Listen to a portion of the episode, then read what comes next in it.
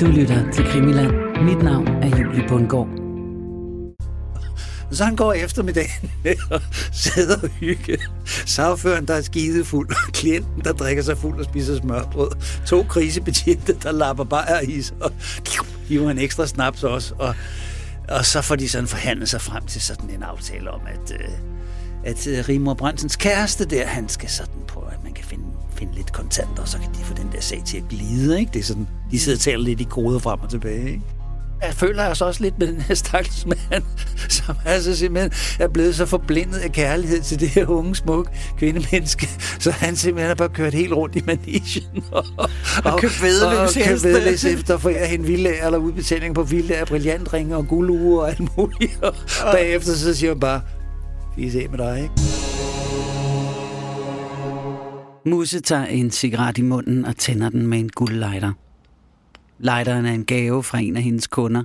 En af de faste søde kunder, som er ganske harmløs og ikke så voldsom eller beruset, som langt de fleste af hendes klientel normalt er. Hun lægger den fra sig i askebadet på sminkebordet og puster en lang, tynd søjle af røg ud gennem de røde læber, mens hun kigger på sig selv i spejlet. Hun ser træt ud, men det er virkelig heller ikke særlig nemt at arbejde lige for tiden – alle de mange nye regler og kriselovgivning har også mærket hendes lille geschæft, hvor politiet i tide og utide dukker op og spørger ind til hendes forretning og kunder. I starten forsøgte hun at være flink og prøvede at afregne i naturalier, men hun fornemmede hurtigt, at det kunne gå hen og blive skruen uden ende, hvis man først gik ned ad den sti. Hun har trods alt efterhånden en del erfaring i den her branche. Hun retter lidt på læbestiften og sender endnu en tynd røgsky ud i værelset, mens hun sætter en hårlok på plads for at gøre sig klar. Ikke til en arbejdsdag på madrassen, men til en lille tur på politigården. Musse har nemlig lavet en aftale med politiet. En ganske enkel aftale. Arbejdsro for information. Jævnligt aflægger hun rapport hos krisepolitiet om, hvad hun ved om diverse forretninger på den sorte børs. Til gengæld lader politiet hende drive forretninger under dække af, at hun har en damefrisør. Jo, det er skam en ganske udmærket aftale. Man må jo sno sig, tænker hun. Men der er grænser for, hvem hun vil tale om. Hasselstrøm, for eksempel. Hendes gamle Alfons, som nu er en slags elsker, der med jævne mellemrum forkæler hende med dyre gaver. Ham snakker hun ikke om. Det er en slags stiltigende aftale, hun har med politiet. Hun snakker gerne og fortæller, hvad hun ved, så hun kan få lov til at udføre sit erhverv uden alt for meget indblanding. Men aldrig et ord om Hasselstrøm.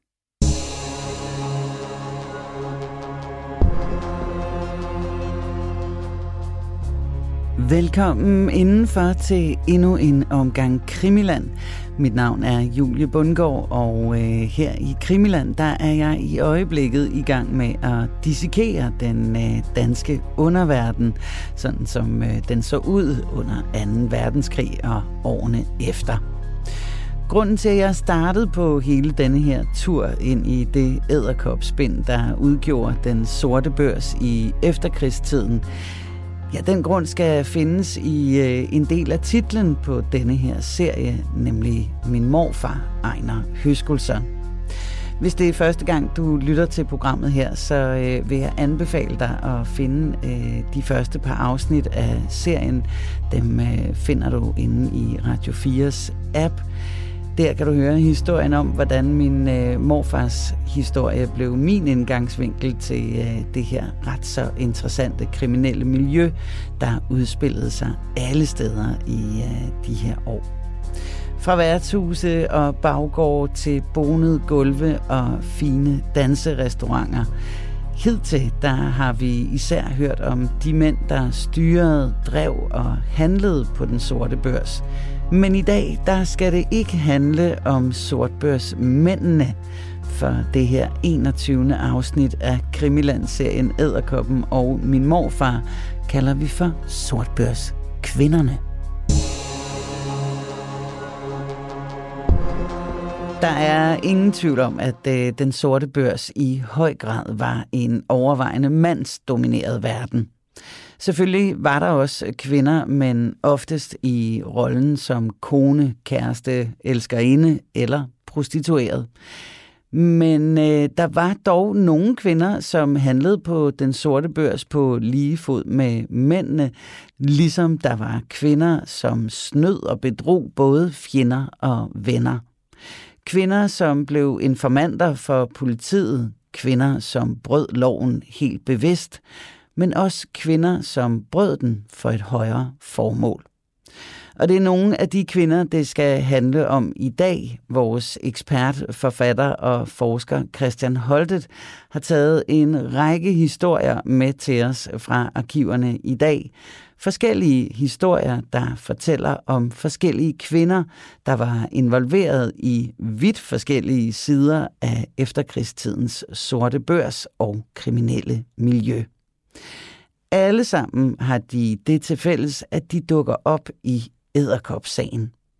Og vi starter med en historie om en kvinde, som Christian støder på første gang i forbindelse med en guldhandel og en sag, som er havnet hos krisebetjent Johannes Hansen, som øh, vi efterhånden har hørt om en del gange. Men her, der skal du få historien om Rimor Bremsen. Jamen, øh, jeg synes, vi kunne starte med en sag med en øh, kvinde, som hedder Rimor Bremsen. Lidt specielt navn. En flot navn. Og hun, øh, hun, færdes, øh, hun færdes i både på de finere kredse, hun bor i en lejlighed på Pile Allé, og hun har en kæreste, som er møbelhandler, han hedder Peter. Og, øh, men hun færdes også sådan, altså, hun er jo et gift, så, men hun har også en kæreste. Sådan er det lidt i de her kredse her. Så. Man kunne lidt af hvert. Ja, det er sådan lidt... Øh, han er også gift, i øvrigt, møbelhandleren. men de færdes sådan lidt også i de her hvad skal man sige, kredse sådan på værtshuse, hvor man møder folk og så videre. Og hun handler lidt rimor der. Øhm, det kan være forskellige sådan hæleris ting. Sådan. Hun møder nogen på et værtshus, og så er der nogen, der vil sælge nogle smykker eller noget. Og, øhm, jeg møder hende første gang i en guldsag. Der har hun øh, på en eller anden måde fået tiltusket sig en guldbare, som hun, hun vil sælge videre. Og hun må være sådan rimelig velhavende, fordi det koster alligevel det koster alligevel 15, 15, 15-16.000 for at købe sådan en guldbar, så skal man så sælge den videre. Selvfølgelig kan man måske tjene 1000 kroner på det. Men så skal man jo lægge ud. Men der er noget, der tyder på, at hun er, hun er rimelig velhavende. Jeg tror, hun har det sådan lidt som en fritidsfornøjelse. da jeg fandt en avisartikel, hvor der har været indbrud i hendes lejlighed på Pile Allé, hvor hun får stjålet for 20.000 kroner indbo. det vil jo sådan svare til ja, lidt mere end en halv million kroner i dag. Det er, det er pænt udbytte, de har fået, de der indbrudstyve der. Ja, det skal der Så det har ikke været noget fattigt hjem i hvert fald. Nej. Øhm, man kunne ikke stjæle for en halv million kroner hos Halsestrøm i hvert fald. så, så jeg tror, hun er sådan lidt... Øh, lidt, øh, lidt oppe øh, sådan i, i det sociale hierarki, men alligevel færdig i sådan nogle kredse der. Og hun, øh, hun bliver så på et tidspunkt bliver hun arresteret øh, i forbindelse med den her guldbar her, og så bliver hun bragt ind til, øh, på, til krisepolitiet.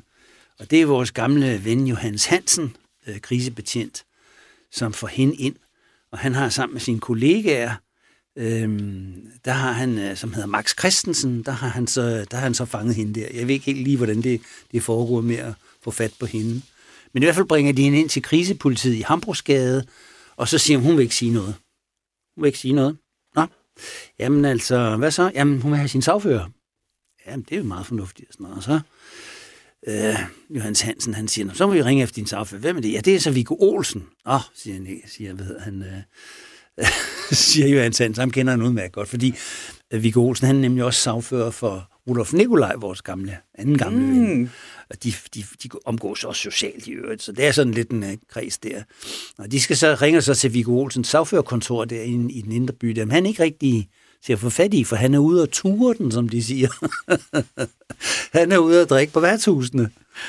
Og det gør han altså hele natten, og de får først fat i ham næste formiddag, hvor han sidder på Simpsons bar klokken 12 om formiddagen. Han, han har været rundt på alle værtshusene om natten, og så formiddagen, så slutter han af på Simpsons bar. Man skal også have noget frokost på ja, et tidspunkt. Det, ja, jeg tror, det er mere det morgenmad, eller når han sidder og propper sig med der. Øh, hvis han i hele tiden tager, tager fast føde, det tvivler jeg lidt på. Men den ligger, Simpsons Bar, det er en meget fin bar, den ligger på Rådhuspladsen. Mm. Der ligger, I dag ligger der en stor pizzarestaurant, men øh, på det tidspunkt, der ligger sådan en, en, en lidt, fi, et, et lidt finere sted. Der sidder han så sammen med en, øh, en dame, som han hygger sig med. Hun er jo et gift med en kendt guldhandler og kunstmaler, som også, også handler med guld. Så sagføren sidder, jeg ved ikke, om han det er hendes klient, eller, eller det er et bekendtskab, han er ved at indlede. Men i hvert fald så får de fat på Viggo Olsen der, øh, på denne her bar her. Øh, og han er, altså, han, er, han er efter eget udsagn. Han snakker så senere til en politi, hvor han siger, jeg er skidefuld. så, og ærligt. Ja, ja, så, ja, så siger han, okay, jamen, så må jeg jo komme ned til krisepolitiet.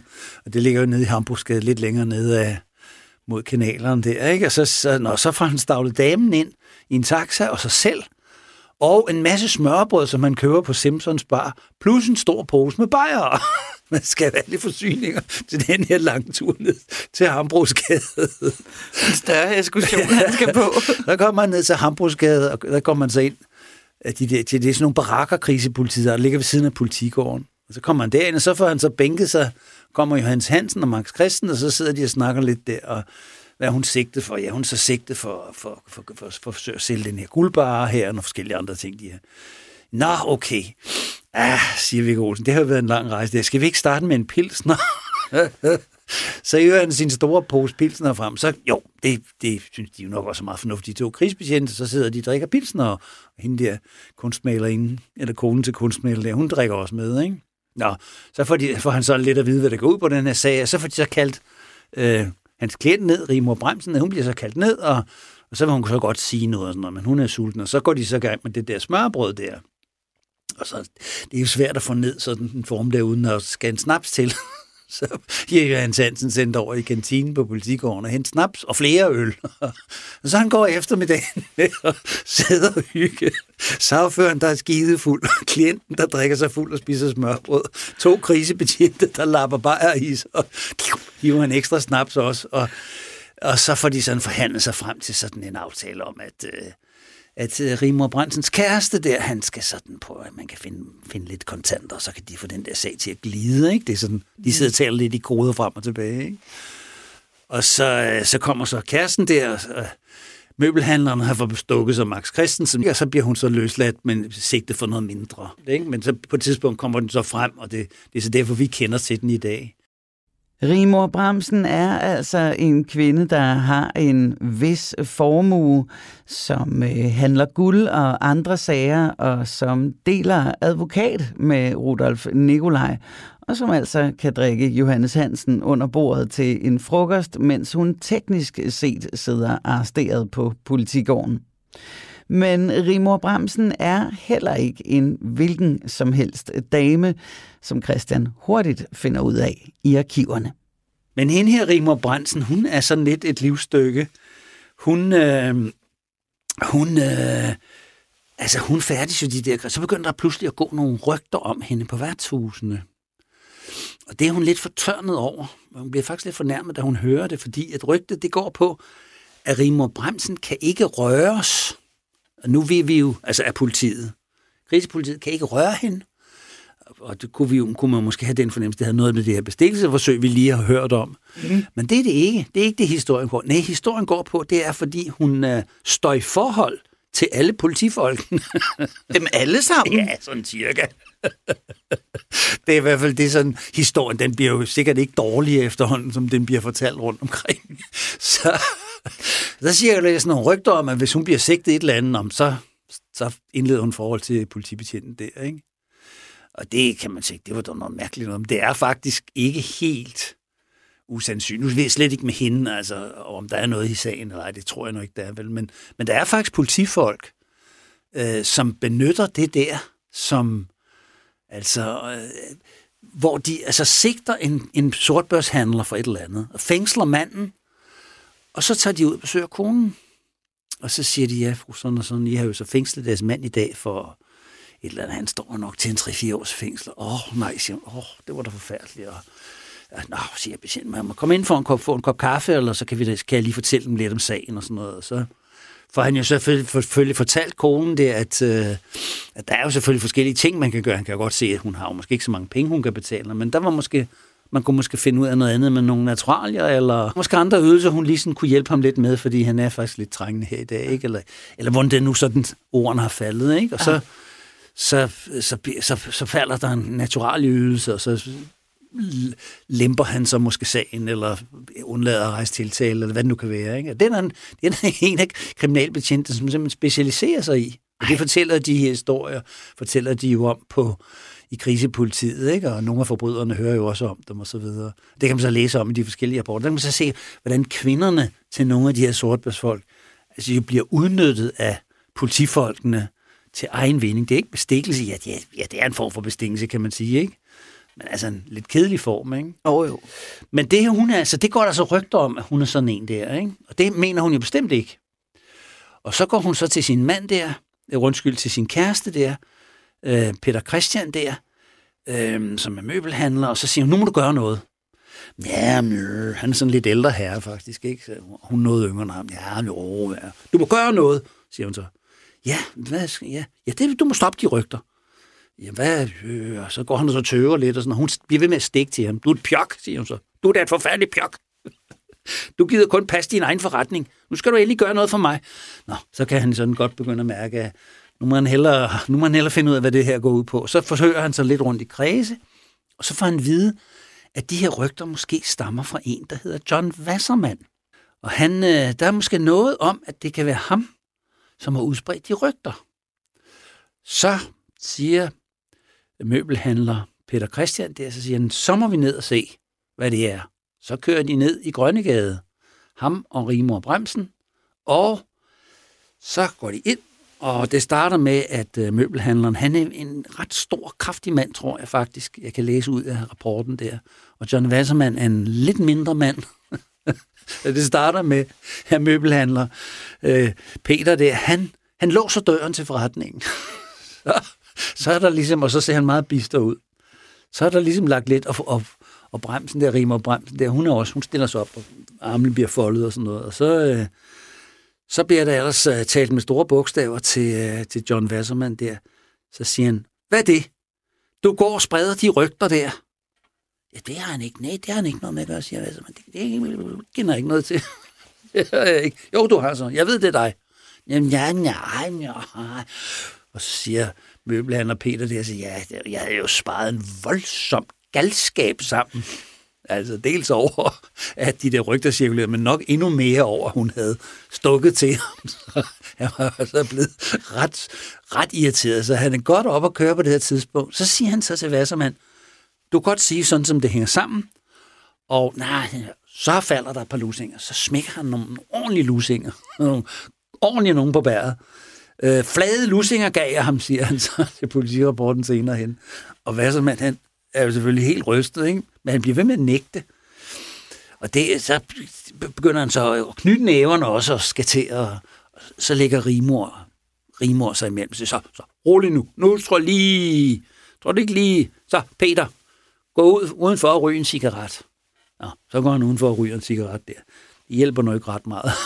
så kommer han ind igen. Han er stadigvæk sur. Han er stadigvæk sur. Så tager han fat i kværken. Altså, han siger selv kværken. Jeg tror, det betyder, at man tager fat i sin krav, halsen der, ikke? Og hiver ham. Så man kan, man kan godt mærke, at der er et forskel i sin størrelsesforhold, ikke?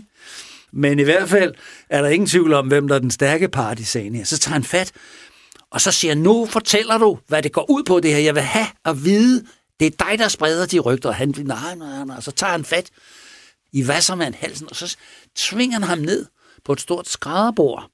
Og så tager han øh, et, et strygejern, men, men Wassermann kalder det selv for et pressejern. Jeg ved ikke helt lige, det er noget inden for skrædderfaget. Altså, måske det er til at lave presseforhold. Det var 8 kilo, sådan et pressejern der. Det tager møbelhandler Peter så, og svinger bagud.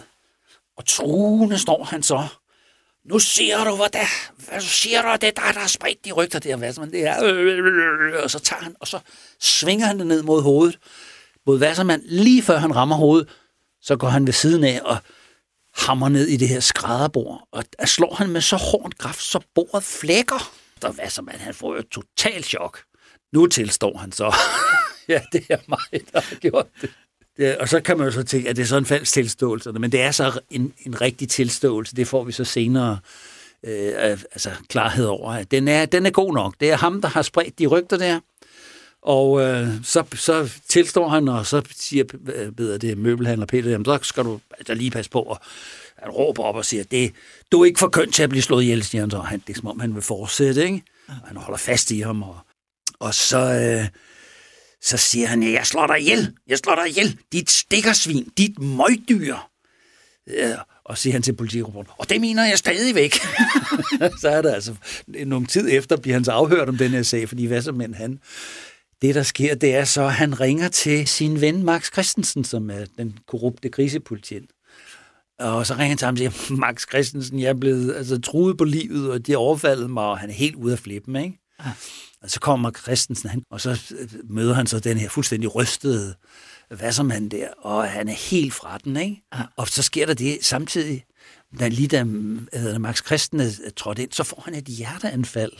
Nej. Wassermann, det er det, er det simpelthen så rystet, og så han simpelthen falder om med et hjerteanfald. Og, og Max Christensen må, må altså live ham op og tilkalde hjælp, og så videre, så videre, ikke? Den er helt gal med ham, ikke? Ja. Øh, det kan man jo sådan set godt forstå i han den har fået et kæmpe chok. Ja. Altså.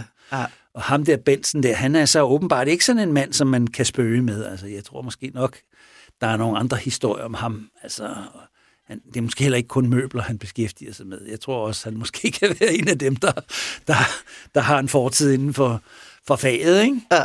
Øhm, men det ved jeg ikke så meget om. Men i hvert fald, så, så snakker de så, og det, det, det, der så fremgår, det er, at det er Wassermann, der har fortalt historierne til Max Christensen. Og det er Max Christensen, der videre på værtshusene, hvor han jo sidder og turer rundt, altså hver eneste dag. Når han er færdig på krisepolitiet kl. 5, så går Max Christensen i byen og drikker øl sammen med sortbørsfolk. Altså, det er sådan hans modus vivendi. Han er jo også en af dem, der har, tror jeg, været i koncentrationslejre, er altså dybt korrumperet. Han er også en meget dygtig politimand, faktisk. Og altså er også sådan lidt ligeglad med sig selv, kan man, kan man mærke, ikke? Ja. Og han sådan snakker til, på, til Gud og hver mand, altså, hvilket man jo ikke som politimand skal gøre. Så det er ham, der har fortalt de her historier videre, og de er jo så kommet ad omveje, de så kommet Rimor og møbelhandlere, Peter der til at få øre, så er det sådan, historien op, op, opstår, ikke? Ja.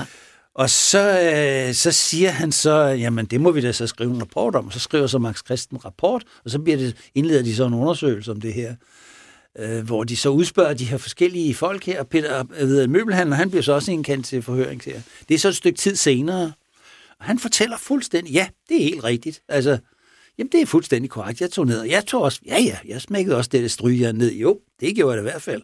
Ja, stikkersvin, ja, det mener jeg selv dag dag. dag. Han er det værste møgdyr. Det kan jeg godt fortælle dem. Altså, der er ikke noget der. Det tilstår jeg blankt. Der er ikke noget. Han, han forsøger ikke engang sådan at, og, og tone det ned. Nej, han, han tilstår fuldstændig alting, hvad de har. De har så øh, Rimor Bremsen bliver også afhørt, og hvad så man bliver også afhørt. Så der er fuldstændig klarhed over, hvad der er sket. Der er sådan set ikke nogen af dem, der har nogen modstridende forklaring. Nej, det er det faktisk ikke. Det er lidt usædvanligt sådan nogle sager. Der er tit jo, som regel, alle mulige forskellige forklaringer. Men der, de er altså fuldstændig enige.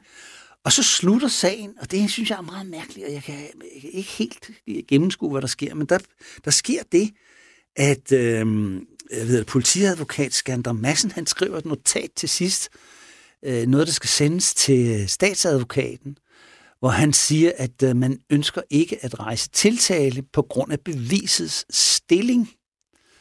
Og det tænker man, bevisestilling, det er jo sådan noget, bevisestilling, det er sådan, hvis der er lidt tvivl om det, ikke? Altså, mm. man kan ikke rigtig sådan 100% afgøre det. Beviset er ikke fuldstændig stærkt nok. Nej. nej. Og det tænker man, det er da helt vanvittigt. Der er tre rapporter, der er fuldstændig enslydende. Altså, der kan da ikke være noget problemer i det.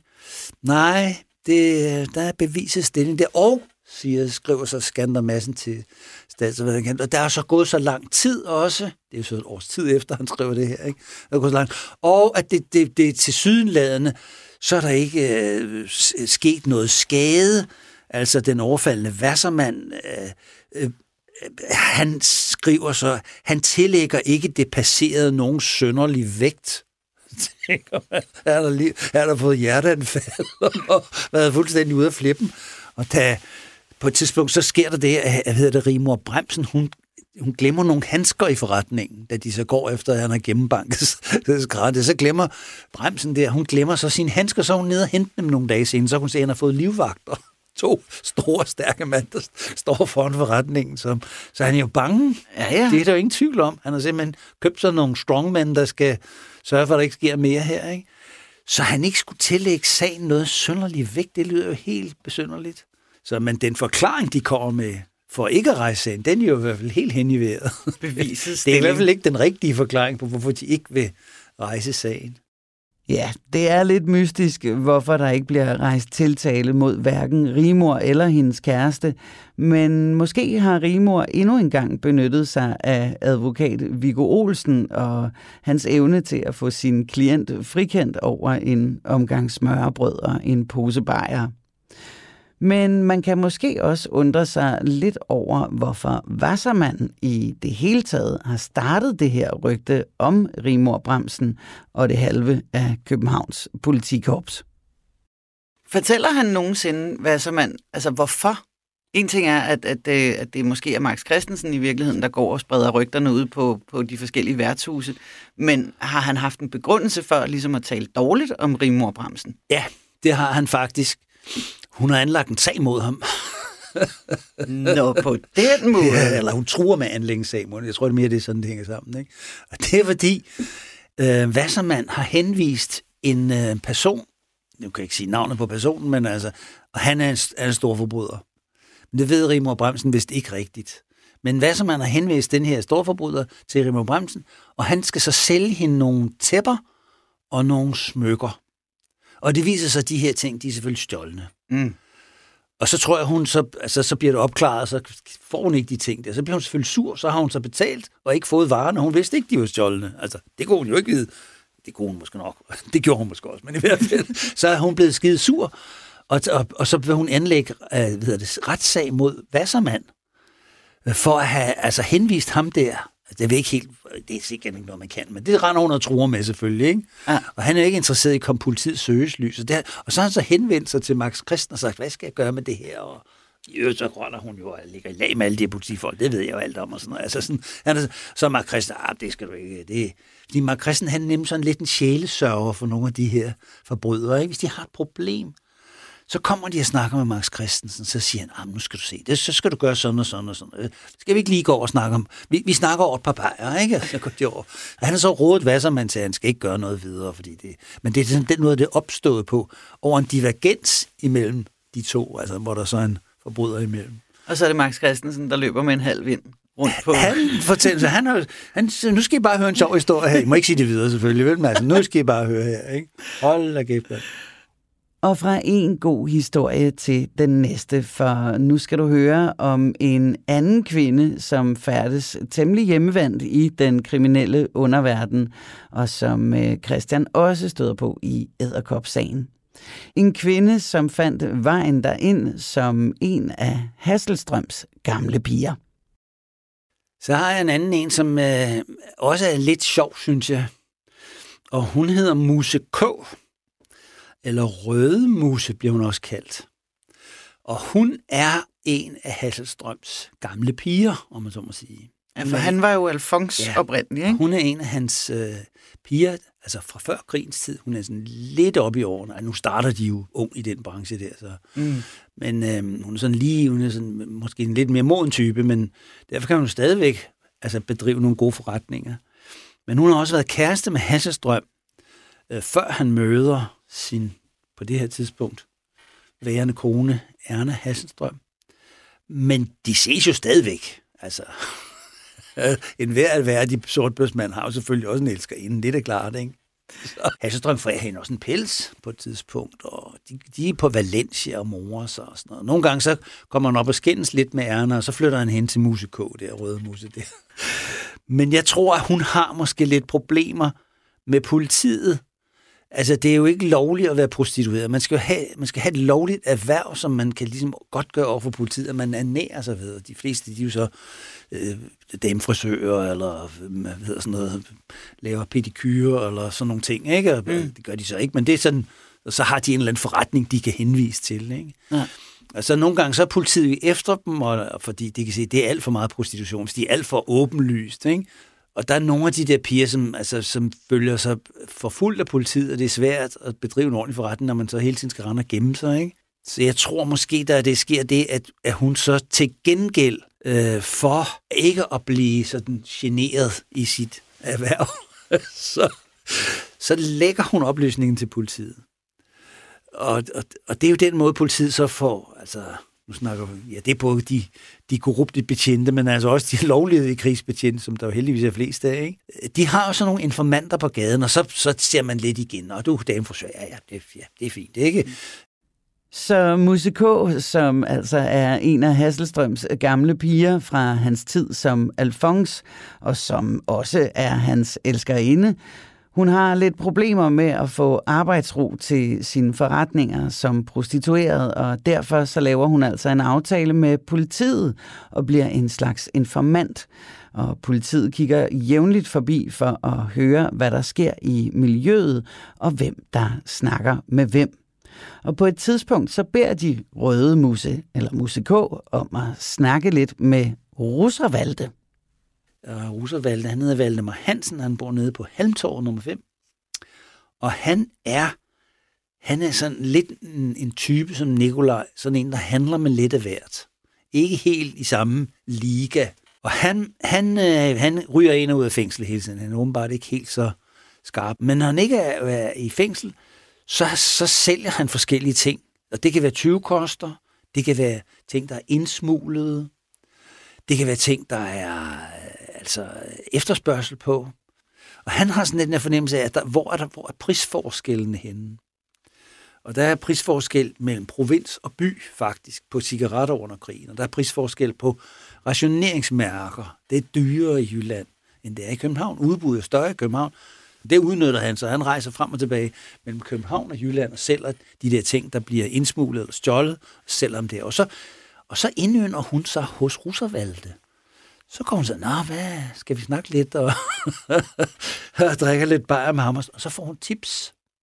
Og så går hun ned til politiet og fortæller om de her ting og sager, så siger politiet, kan du ikke prøve at spørge ham om, hvad med, de er meget interesseret i guldhandel på det her tidspunkt. Vi er jo her 49, tror jeg, vi er i, hvor de sådan begynder at få den der fornemmelse af guldhandel. Der er flere rapporter med, med røde muse der, men jamen, så skal hun ned og snakke med ham der. Så kommer hun så, jamen det er i orden, så tager hun derned, og så øh, diskuterer hun så med Roosevelt. Hvad med det der med guldbarer der? Jo, det, øh, det, var, det kunne da godt være, siger han så. Men handler du ikke med det eller sådan noget? Jo, jeg har, har handlet lidt med det. Jeg havde en, en, en sag her forleden dag, hvor jeg blev tilbudt en guldbar. Og så var jeg over ved, ved Johan Jacobsen, du ved, over på, øh, på Pags vinstue der, ikke? Nå, siger hun så, hvad? Ja, men han vil ikke købe den. Nå, siger hun så, hvorfor ikke? Nej, fordi øh, markedet er stille i øjeblikket. så jeg lå inde med den der guldbar der. Og, og sådan fortæller han så forskellige ting. Og hun futter så tilbage til politiet og fortæller, at de sidder så tamper ned med skrinen. Det er jo så der, vi kan vide det i dag, ikke? Musiko bliver altså en vigtig kilde til informationer om miljøet for politiet. Til gengæld får hun så lov til at drive prostitution under dække af at være damefrisør. Og i et tilfælde, så bliver hendes oplysninger også medvirkende til opklaringen af en sag om nogle klædestoffer. Til også en historie om, om en fyr, der Axel Nielsen, som er specialist i klædevarer. Og han stjæler blandt andet klædevarer i bred, fra Brede Klædefabrik og arrangerer teori, et stort teori, og det er så lige slutningen af krigen der fra en stor fabrik, der hedder Klem og Kryer, hvor blandt andet også Nikolaj bliver hæler til det der og det gør han sammen med en gruppe fra BOPA. Og øh, tror jeg nok, det er nogle folk der. Nu kan det godt være, at jeg lige kommer til at blande tingene sammen. Det er i hvert fald nogle modstandsfolk, øh, som er sådan lidt en løsrevet gruppe, altså, som sådan opererer lidt på egen hånd. Og så skal de så afsætte en hel lastform fuld af klædestoffer, de hugger der. Øhm, og så, øh, så kører de væk med det der, så bliver det så distribueret til alle mulige, herunder russervalgte. Og de der modstandsfolk, de afsætter også det der, og så videre. Og så ham her, Axel Nielsen der, han går så til politiet, det tyske politi, og fortæller, hvem det er, der har hugget det. Så altså først samarbejder han med dem, og bagefter stikker han dem. Ikke? Det opdager de her, de her modstandsfolk så. Og så skyder de ham og hans kone altså likvidere ham under krigen der. Mm. Og den historie, den er meget indviklet, og det er, at politiet er lidt svært ved at finde ud af, hvad det går ud på, og det er de også meget interesseret i. Og der, der er Muse inde og snakker med nogle af de her folk her, og kommer så med oplysninger, som lægger til politiet. De kan så, hun har måske kun nogle af brækkerne, men på den måde lægger de så et puslespil på politiet, og kan så prøve at danne sig et billede af, hvad der egentlig sket her. Begynder at stykke det sammen. Ja, og der er hun så, nogle af, hun sådan en af de der øh, typer der, som politiet anvender. Ikke? Og så gør de så hende den tjeneste, at hun kan få lov at bedrive sine forretninger uantastet rundt omkring. Men selvom Musiko taler med politiet, så er der dog grænser for, hvem Musiko vil snakke om. Men det er sjovt nok i alle de rapporter, der står der ikke et eneste ondt ord om Halsestrøm. Det synes jeg jo selv var lidt morsomt. Der er ikke noget, der er ikke blevet informeret hun ikke om overhovedet. Men og det må hun jo have vidst en hel del om, altså. Det kunne man forestille sig, ja. hvis, han, har, hvis ja. han havde haft hende på siden, der har, de, der har de sikkert en stilsigende aftale. Politifolk ved godt, ham må hun ikke snakke om, fordi ja. de er sikkert udmærket klar over, i hvert fald dem, hun snakker med, de er så meget inde i miljøet, så, så den... Øh, men bliver hun den, nogensinde opdaget? Er der nogensinde nogen, der opdager, nej, at, det, at nej, informationerne nej, kommer fra nej, hende? ikke mig bekendt. Ja, det er der måske nogen. Det er bare i hvert fald ikke noget, som, øh, som jeg har mm. stødt på, at der skulle være nogen, der har lavet hævnagt over for hende. Både Musiko og Rimor Bramsen, som vi hørte om i begyndelsen, er kvinder, der færdes frivilligt og hjemmevandt på den sorte børs, og som udnytter deres viden og erfaringer til at overleve i den kriminelle underverden. Men der findes også kvinder uden for miljøet, som bestemt heller ikke er blege for at udnytte de kriminelle mænd på den sorte børs til deres egen vinding. Og en af dem skal du høre om nu. Det er en kvinde, som øh, bliver kæreste. Jeg kan ikke sige navnet, fordi at, øh, det er en sag, der aldrig har været fremme, så men vi kan kamuflere det lidt. Mm. Hun er kæreste med, med en af de store sortbørsfolk. Uh, og det er en sortbørsmand, som virkelig tjener mange penge. Og uh, hun er en meget køn, ung kvinde. Og hun er meget ridesportsinteresseret. Han træffer den her pige, og han bliver meget forelsket i hende og øh, han forærer hende øh, et guldur. Senere forærer han hende en, et brillant armbånd. Og så bliver de forlovet, øh, og han, han, han ser det lidt sådan øh, som en social opstigning. Hun bor nemlig ude i Gentofte og færdes ude på, på ridebanen i Klampenborg og sådan noget, ikke? Og han kommer sådan fra den indre by, ikke? Mm. han er ikke, altså, på samme... Han er ikke sådan en proletartype, men, men han er sådan selvfølgelig en, der godt sådan måske vil lidt op i, i social hierarkiet. Mm. Så han synes, det er vældig spændende med hende her, der kommer ud fra Gentofte. Og så han bliver så forlovet med hende. Og så får han en meget, meget, meget fin, brilliant ring. Altså, der er opgivet nogle priser i de her politirapporter. Det er nogle vanvittige ting, siger. Og, og det, det går altså til synligheden godt med det her forhold. Øhm, og hun har ikke, hun har ikke nogen egen hest. Så de heste, hun rider, dem, der skal hun så ligesom lege sig ind hos nogen, eller låne sig ind. Hun er, hun er ikke professionel eller noget, hun er amatør, bare interesseret i at, at ride. Mm. Nå, så køber han en vedløbshest til hende. Sådan en er ikke billig. Den er ikke billig, nej. Og, øhm, og senere så finder de ud af, at den kan ikke ride hurtigt nok, så, så, så bytter de den. Nej, så sælger de den, og så køber de en anden i stedet for. Eller det er ham, der betaler for det, ikke? Og det er en meget, meget dygtig hest. Det er sådan en, der har vundet løb og sådan noget. Og på et tidspunkt, så sælger hun så den hest. Øhm, og der får hun 17.500 kroner for den. Altså det er vi altså 1946, 47, ikke? Så der skal vi altså gange 17.000 øh, kroner med 3, så er det noget, der minder 30 gange med 30, noget, der minder om en halv million kroner for sådan en vedløbshest der, ikke? Oh, oh. Dem sælger, den sælger hun så, der beholder hun pengene. Det synes han nok er ok, han det ja, det, nå ja, okay. Så er de ude at gå en tur en dag, og så kommer de forbi en, øh, ude i Gentofte på en, på en vej, så, en villavej, så kommer de forbi et sted, hvor de vil opføre nogle nye huse. Og så går, så går det her par ind, så går de ind og kigger på det, er sådan meget fine huse, og øh, det kunne man da godt bo i, og sådan noget. Nå, men hvad koster de? Og sådan noget. Jamen, de her huse kan man købe for 125.000 kroner øh, i udbetaling øh, er det i hvert fald. Det er nok lidt dyrere, altså i virkeligheden. Men i hvert fald, man skal lægge en udbetaling på 125.000 kroner. Nå, siger sortbørsmanden, så kunne du godt tænke dig at bo her, skatter? I, ja, det er et dejligt hus, og I, se en skøn have derovre, kan, og sådan. Det begynder at fantasere lidt om et småborgerligt familieliv på en stilling. Villa var i Gentofte, ikke? Ja. Og han plejer altså færdes inde på Vesterbro. men øh, men øh, det, det kan han også godt. Det, det er fint. Nå, så har han en assistent, og ham sender han ud med 125.000 kroner til kæresten der, så dem får hun så puttet i en bankboks. Og så er det så meningen, hun skal ordne det der hussalg der, og købe det der hus der, og de skal jo så giftes, det er så planen, ikke? Men så kan, på en eller anden måde, så kan de åbenbart ikke købe det hus, eller jeg ved ikke helt lige, eller om de tænker på noget andet. I hvert fald kommer de fra det. Men hun har så penge liggende i bankboksen der. Og så afbryder hun forbindelsen med ham. Hmm. Så bliver der ikke svaret på telefonen, og, og, og moren siger hun ikke hjemme, når han kommer ud og banker på, og med sørgmodige hundeøjne kigger op mod vinduerne, og, og hun afbryder, jeg er iskold. Der er ikke mere der. Så sender han assistenten ud der, de der 125.000, det var, det, var, altså, det var noget fælles jo, ligesom der. Det kender hun ikke noget til. Det gør hun oh, ikke. Det er koldt. Det gør hun ikke. Det har hun ikke noget mulighed for. Jamen, men det heste, det, det var jo en gave. og han, han bliver så sigtet i æderkopssagen her, ikke? og fortæller om de her øh, ting her, og de øh, politiet spørger, hvor er alle dine penge blevet? Altså, det er, så en, det er jo ikke, det er jo kun en lille del af al den penge, han har tjent på de der ulovligheder. Det. Så det er kun en lidt mindre sag af det. Men så fortæller han, men jeg kan da også fortælle sådan og sådan. Ikke? Og så synes politiet, jamen det er jo egentlig lidt interessant, for det er jo sådan, kan jo, der kan jo måske være et strafbart forhold i det der, hvis det var dine penge, og hun har beholdt dem. Det er så lidt uklart, når man har foræret dem, eller det har været deres fælles, eller det er sådan, han, han har en forklaring, og hun har en forklaring, men hun har ikke fået nogen penge. Det må være noget, han har fundet på. Og brillantringen, den har hun da leveret tilbage. Og, og hvad hedder det, øh, uh, guldord, det har hun også leveret tilbage. Og hesten, vedelsespidsen, det var altså en gave. Og den, de penge, dem har hun altså, dem har hun så disponeret på anden vis, ikke? Så hun har en forklaring, og han bliver så afhørt igen. Jamen var det ikke?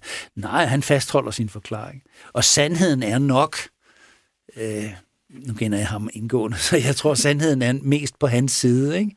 Hun har ikke ville være kæreste med ham. Det var måske for hende et, selvom han var velhavende, var det formentlig et skridt, nedad. nedad ikke? Ja. Og de kredse, hun færdes i, i Gentofte på galopbanen, der ville han måske ikke være helt øh, passende i den sammenhæng. Så det har måske været meget sjovt, fordi han har haft mange penge, og han har taget hende steder hen, og øh, de har været på rejser sammen og så videre. Ikke? Så, så det har været sjovt i en periode, men så var det heller ikke skidt længere, vel? Og da det de så skilt, så synes hun sådan, det, det er fint nok at beholde de ting der, fordi han savner dem jo nok ikke, vel? så hun tager, hun tager altså, ah, hun tager røven på ham, ikke? Det, ah. det tror jeg ikke, der er tvivl om. Og det sidder, de jo så, det sidder de jo så og kigger på, de der politifolk. Vi kan jo så kigge på det her nu, 75 år efter, at, at det er jo ikke kun sortbærsfolk, der snyder andre. De, nogle af dem, de bliver altså også virkelig selv tørret. Ikke? Oh. Og det er så den unge dame, den unge kvinde der. Som, Jamen, hvis man kan være lidt, hvis man har været øh, lidt blind af kærlighed, lidt skarp, ikke? Ja. Jeg har, jeg har haft lidt problemer faktisk med at finde ud af, hvor jeg skulle placere min sympati. Fordi på den ene side kan man jo sige, at den her sortbøsmand, han er jo sådan samfundsskadelig, øh, ikke lovlydig og begår kriminalitet og på forskellige vis. Ikke? Mm. Øh, og, og, og hun giver ham så en lærestreg, kan man sige. Ikke? Altså, jo. Det er jo sådan set meget sjovt. Ikke?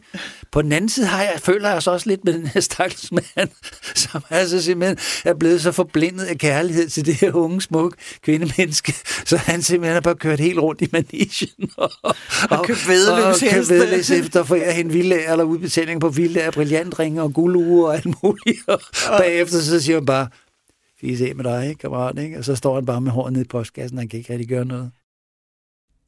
Ja, selvom vi altså ikke kan sige navnet på denne her sortbørsmand, som helt blind af kærlighed til en ung, smuk kvinde fra Gentofte, mister udbetalingen til et hus og en vedløbshest, så er det fordi, det er en sag, som aldrig har været fremme. Men man kan jo altså gisne om, hvem det kan være, som har tjent styrtende med penge på den sorte børs, og som Christian altså har et indgående kendskab til. Nå, men inden vi slutter helt for i dag, så har vi lige en historie mere om en kvinde, der i en højere sags tjeneste kommer i forbindelse med den sorte børs. Det er sådan en af de her, hvor man kan se det dobbelte i det spiller ind. Den er så faktisk for krigens tid, den her, men det er, vi er på den sorte børs stadigvæk. Mm. Og det er en mand, der hedder Svend Henriksen, som fortæller politiet, at han sidder i Svendborg Arrest. I skulle prøve at snakke med en, der hedder Flødehans. Ja, Flødehans, han er bager, og han sælger altså for mindst 40.000 kroner ugentlig rationeringsmærker. Og det har han gjort under krigen. Og han er i gang endnu. Og en gang så havde han så puttet rationeringsmærker i en kuffert for 60.000 kroner, som han havde sendt med banepost, og så blev den væk. Og det, er faktisk, det viser sig senere, at det er rigtigt, om der er 60.000 i eller ej, det ved vi så ikke helt, men det viser sig faktisk senere, at den her sortbørsmand, Fløde Hans, har sendt en kuffert. Og så er der nogle langfingrede DSB-folk, der har åbnet og kigget, og så taget den og ladet den forsvinde. Den forsvinder for ham nemlig, når aldrig frem til afsættet. Så der er altså korruption i alle rækker her. Når så går politiet ind og snakker om flødehandsvalg. Vi har fået nogle historier om, at du selv har solgt rationeringsmærker under krigen, og også efter krigen her, og det skulle være stor målstok. Ja, ja, altså solgt og solgt og solgt og solgt. jamen altså, okay, jamen, vi har altså nogle ret kraftige vidneudsagn, der peger på det.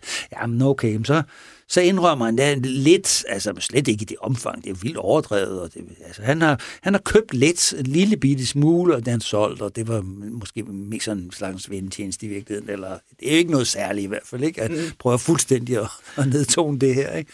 Nå, jamen okay, men hvad, så fortæl, hvor du har dem fra, de her mærker her. Ja, dem har han købt hos en, der hedder Ellen P. Hun arbejder i Jamaica-kronen. Nå, siger politiet. jamaica det er sådan, det er sådan lidt, øh, det er sådan lidt, øh, der er lidt sand på gulvet på, på det værtshus der. der, det, det er sådan et af de sådan, der, der, kan godt, øh, der kan godt ryge et par flasker igennem lokalet en gang imellem der, og øh, der arbejder Ellen P. der. De ligger Rømersgade 20. I dag er der en meget fin pakistansk restaurant, men på det tidspunkt, der er der altså, der er der Nørrebros drenge, der kommer der. På Jamaica-kronen. På Jamaica-kronen, ja. Og der arbejder Ellen Petersen der, som hvad hedder det, servitrice. Og der kommer han i snak, Fløde Hans der. Han har det, fordi han, tilnavn har han, fordi han, er, han, hans erhverv det er at køre med fløde under krigen. Så siger han, jeg kører de der Ellen der på Jamaica-kronen. Øh, og jeg, jeg spurgte hende, om hun havde noget. Ja, men hun kunne måske godt skaffe noget der. Og øhm, ja, så købte jeg så, jeg købte for 800 kroner smør, smør og sukkermærker. Så jeg købte sådan, altså, ja, jeg købte måske sådan 30-40 ark eller sådan noget, 20-30-40 ark deromkring. Ikke? Og, ja, og så, øh, dem, øh, så rejste jeg til Esbjerg og solgte dem. Nå, til Esbjerg og solgte dem, ja. Ja, det, der kan man få lidt mere for dem. sådan, Nå, okay. Hvad så? Var det? Altså senere, så købte jeg for 1.500 kroner mærker. Og dem rejste også til Esbjerg, så der, fik jeg, der, tjente jeg, der solgte jeg dem så for 2.500 kroner. Så, så hvis, altså, det vil så sige, at der er, altså, ikke helt dobbelt fortjeneste, men altså noget, der minder om det. Hvis man køber mærker ulovligt i København og sælger dem i provins, så kan man altså tjene noget, der minder om 60-80 procent profit oveni der. Ikke? Så det er jo sådan en god forretning, det her. Og senere købte jeg så for 2.000 kroner og, og 2.000 kroner, men, men så var det også slut, så havde hun ikke flere. Så det var, altså, det var så måske sådan 10.000. Altså, det, det omkring, altså er maksimalt i hvert fald, ikke? Altså. Men ham der, der har siddet i resten og fortalt politiet om det, han siger, at han er stor, har været storforhandler, og han har simpelthen altså nærmest op, altså nærmest blevet grossist i virkeligheden, så, mm. så store partier er det. Og han sælger til tyske øh, kantinebestyrer og sådan nogle øh, arbejdsledere på de tyske øh, luftbaser der og forskellige militærforlægninger osv. De sælger det så videre eller giver det videre, eller bytter det videre til, til kantinerne, så de kantinerne så kan købe varer i danske forretninger og sådan noget, så de kan sørge for, at der er noget ordentligt til de soldater og officerer og sådan noget. Så er en hel forretning der. De stiger sikkert i værdi efterhånden, som de kommer ud i detaljledet. Mm. Og der skulle han altså være stor aftager af det der at sælge for 40.000 kroner om måneden. Det er det overhovedet ikke jo. Det må flyde hans jo altså straks berolige politiet. Vi er slet ikke ude i det der, vel? Nej, okay, de noterer ned. Nå, så må vi jo snakke med Ellen der på Jamaica-kronen. Hvad, hvad så det? Har du solgt de mærker? Ja, siger hun så. Det har jeg. Men øh, det gjorde jeg for at hjælpe modstandsbevægelsen. Øh, nå, siger politiet. Modstandsbevægelsen? Sælge, sælge rationeringsmærker for at hjælpe modstandsbevægelsen? Ja, det er sådan, det hænger sammen. Nå, hvordan prøve at fortælle lidt nærmere om det? Jo, altså, jeg var kæreste med en, som arbejdede i, eller som var med i en modstandsgruppe øh, under Bropa, Øhm, hun fortæller os den her historie efter krigen, ikke? så hun ved godt, at det hedder Bropa på det tidspunkt. Øhm, og han, øh, han, sammen med hans gruppe, der holdt de til i min lejlighed. Og, og, og de gemte ting og sager i min lejlighed. De gemte våben og sprængstoffer og øh, forklædning og hvad de nu ellers havde. De, og tit sov de der også. Altså, øh, nå, ja, okay. Det var da sådan set meget godt. Og en gang så havde de så lavet et kup, hvor de havde stjålet en forfærdelig masse rationeringsmærker ved et trykkeri, som hedder Barfod, øh, som lå i Guldløvsgade. Og jeg tror, vi har omtalt det teori tidligere, hvor der er sådan en gruppe frihedskæmper, som kaster sig over en lastvogn, der er ved at læse et ordentligt stort parti rationeringsmærker, som er blevet trykt på det her trykkeri, som så skal køres til kommunekontoret, hvor det så skal distribueres derfra videre ud. Så laver de hold op, og så røver de lastvogn og kører de der mærker væk. Og de, øh, nogle af dem, de kommer så ud i Ellens lejlighed og ligger derude. Og øh, så siger de til kan du ikke prøve, om du kan sælge nogle af de der? Fordi vi kan altså godt bruge nogle af pengene. Og det gør hun så. Jeg tror, hun er kæreste med den ene af de der modstandsfolk der. Øhm, og så sælger hun, begynder hun at sælge de der øhm, ark der. Det fortæller hun fuldstændig åben politiet. Der er ikke noget hemmeligt der, og jeg tjente ikke en krone på det selv. Jeg tror faktisk, hun har ret. øh, det tror jeg ikke, hun tjener noget på det overhovedet. Øhm, og hendes, øh, hendes arbejde, det bliver sat, det bliver sat pris på det. Og en af hendes, hendes store kunder, måske den største af dem, det er jo så Flødehans der. Og siger politiet, så vil vi så godt høre, hvor meget har du så rent faktisk solgt til ham. Så kan vi prøve, om vi kan sammenholde forklaring. Så får vi sådan et helt andet billede. Ja, altså, det var jo enorm mængde mærker, der var i den lejlighed. Ikke? Øhm, og hun har solgt, jeg har solgt til ham 9-10 gange i hvert fald, siger hun så. Og hver gang har jeg solgt ham 500 ark. Og øh, prisen for sådan et ark der, sort børs, det er sådan en, det, Fløde han siger, han betaler mellem 30 og 40 kroner per ark. Altså det vil sige, i vores tid sådan 1000 1500 kroner for et ark, hvor der så er måske, jeg ved ikke, hvad kan der være, 50 mærker eller sådan noget på, ikke? Mm. Og så sælger han dem så videre, altså så koster det måske 50 kroner, og så stiger prisen og så videre, ikke? Ja. Og til allersidst, så bliver de klippet ud og handlet enkeltvis, ikke? Men, men han betaler altså hende der Ellen der 30-40 kroner per ark, ikke? Og, og hvis, han, hvis det så passer, at hun siger, at hun har solgt uh, 10 gange af 500 ark, og det siger hun, det ved jeg, fordi de pakket, var pakket i 500 ark. Ja. Og de, sådan 500 ark, det er, jo, det er jo ikke sådan tyndt papir, det er sådan lidt kartonagtigt papir. De var altså lige så tykke som en stor telefonbog, ja. hun så. Og de var lige så store som telefonbog, og de vejede lige så meget som telefonbog. Og, de, og jeg solgte ham sådan en pakke hver gang. Så der har hun altså solgt ham, i, altså ifølge hendes vidneudsagn har hun altså solgt 5.000 ark. Ja. 10 gange 500 ark, ikke? Af 30-40 kroner. Så der, der har hun altså solgt til ham for måske 150.000 kroner, ikke? Eller deromkring. Det er noget I mere. hvert fald meget mere, end det han har sagt. Og så kan det jo godt passe, at han har været stor leverandør til tyske kaserner. Ikke? Mm. Det benægter han selvfølgelig selv. Nej, det var på, det var på, resta- det var på restauranter og på café i Esbjerg. Og sådan noget. Det var ikke noget med nogle tyskere, han solgte til. Nej, nej, nej. Men det er rigtigt nok, han har puttet nogle af arken i en kuffert og set om. Det er slet ikke så mange. Men det har det måske nok i virkeligheden været. Fordi han var bange for at blive taget på Storbæltsfærgen. Ja. Der, var tit, der blev man tit visiteret, og det, man skulle åbne kufferter og se, der var stået tyske, øh, de kiggede efter våben og sådan noget. Ikke? Ja.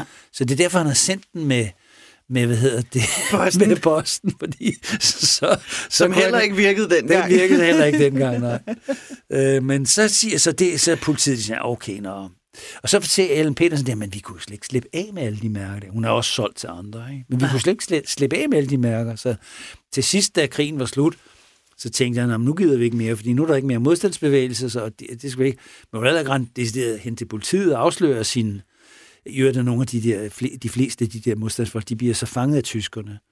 Og, og to af dem bliver skudt, og en bliver øh, øh myrdet i forbindelse med en, en anden sag. Ikke? Så de, de er jo alle sammen væk, ikke? men så, da krigen er slut, så, så siger hun, så brændte jeg resten af de her rationeringsmarker. Det, det brændte i timevis. Altså.